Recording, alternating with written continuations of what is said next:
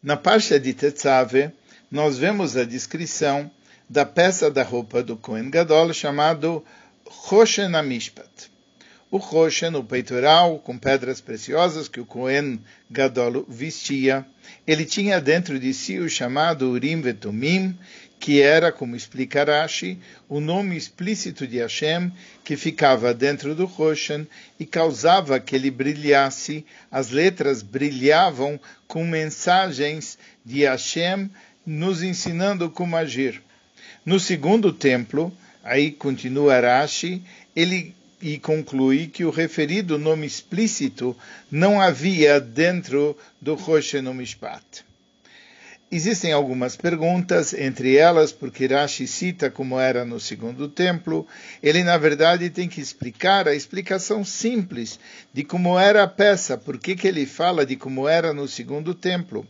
Outra coisa, se faltava o nome sagrado dentro do Rosh Mishpat, como isso não era considerado uma falta nas roupas. O Kohen Gadol não podia ficar com uma roupa a menos. Por que, que Urashi cita também o Midrash Agadá? Ocorre que a Torá nos ensina os detalhes da confecção do Roshen.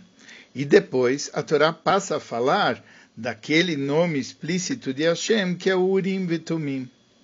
Assim sendo, uma coisa é a confecção do Roshan, outra coisa é o Urim e Tumim. Por isso, no segundo templo não faltavam roupas. Por quê? Porque o Roshan havia. O que faltava era algo a mais, que era o Urim e Tumim, o algo a mais que completava a função do Roshan.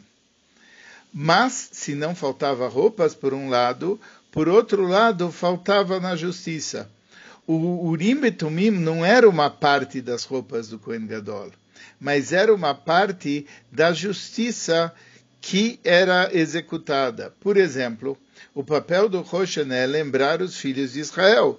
Dessa forma, a lembrança dos filhos de Israel perante Hashem ocorria, porque havia o Roshan. Mas o papel do Urim e Tumim é iluminar a justiça. Os Urim e Tumim refinavam os assuntos, os Urim e Tumim perdoavam os erros. No momento que faltava Urim e Tumim, faltava na completitude da justiça.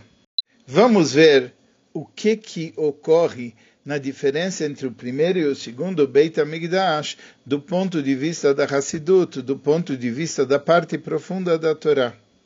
Em ambos os templos, havia o poder de Binah, o poder de compreensão que se revelava no templo.